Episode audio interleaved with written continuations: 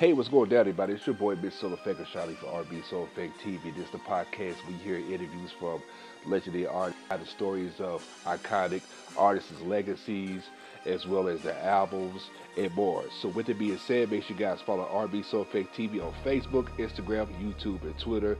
Make sure you guys follow our podcast on iHeartRadio and Anchor. So, on that note, we out here. Peace.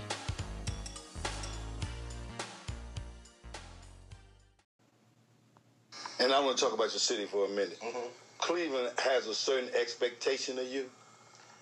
Yeah, I think Cleveland is is, is, is hard on all of its artists. You know, um, I think the people who had it easiest was the Dazz Band, but they didn't know it. Why they, do you say that? Because I think Cleveland really gave them a lot of love because they everywhere else they were underdogs. You know what I'm saying? And and but they got a lot of love here, and I think because uh, I don't know why. I think they had it easier though in this town. I don't know.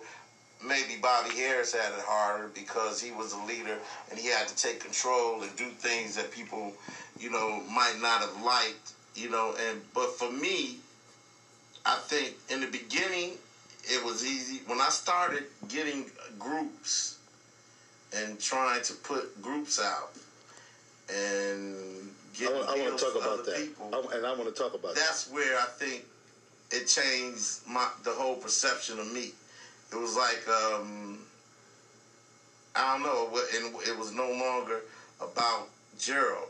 But now it's changed back to where now everybody because I I left everybody alone because it, it, it just was it was so uncomfortable. I used to be able to go. I would go in the club and sit in with people and, and sing and, and, and just have fun and hang out. But then it just turned into everybody was just they hated me. I was I was the bad guy. You know, Were you, were you the this, I did bad guy before you tried to help Cleveland groups or after? No, I, after that. That's when I was the bad guy. Why did they the think bad they, guy when I- they carved you out to be the bad guy? Well, because one thing you got to realize in this business, it's a lot of ego and pride, and um, I think a lot of the, the groups that I that I had, they had the fame, but they didn't get the fortune, and it takes you got to stick in there to get the fortune. It took me a long time to get some money, you know, to get the, the money I wanted, and um, they but you know, it's like I used to tell all the guys that, that I worked, uh, Rude Boys, Men at Large, everybody I worked with.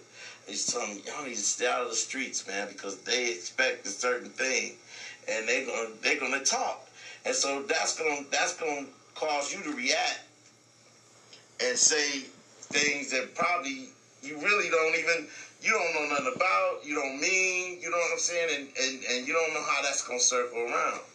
And sure enough, they couldn't stay in the house and wait. Stay in the house and write. Do something else. Write for other people. But, you know, they couldn't do that. They had to be around everybody else and tell everybody else that, you know, well, how come you ain't got no no no no Mercedes? Or how come you ain't got this and that? How come you ain't got a big house? Oh, Gerald done took all the money. Okay, I took all the money. You ain't even sold uh, 500,000 copies and I took all the money. Ain't no money to get. I mean, once you once you done done you done three videos, we done spent video budget money. You we promotional tours. Y'all done charged up the company's credit card. We take you on tour. Everything that's costly, and so you know those things.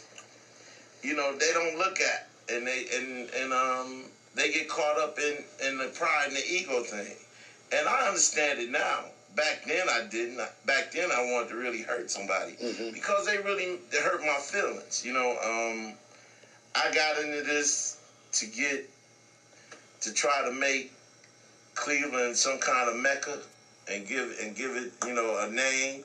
You know, I was one of the first people to do that. You know.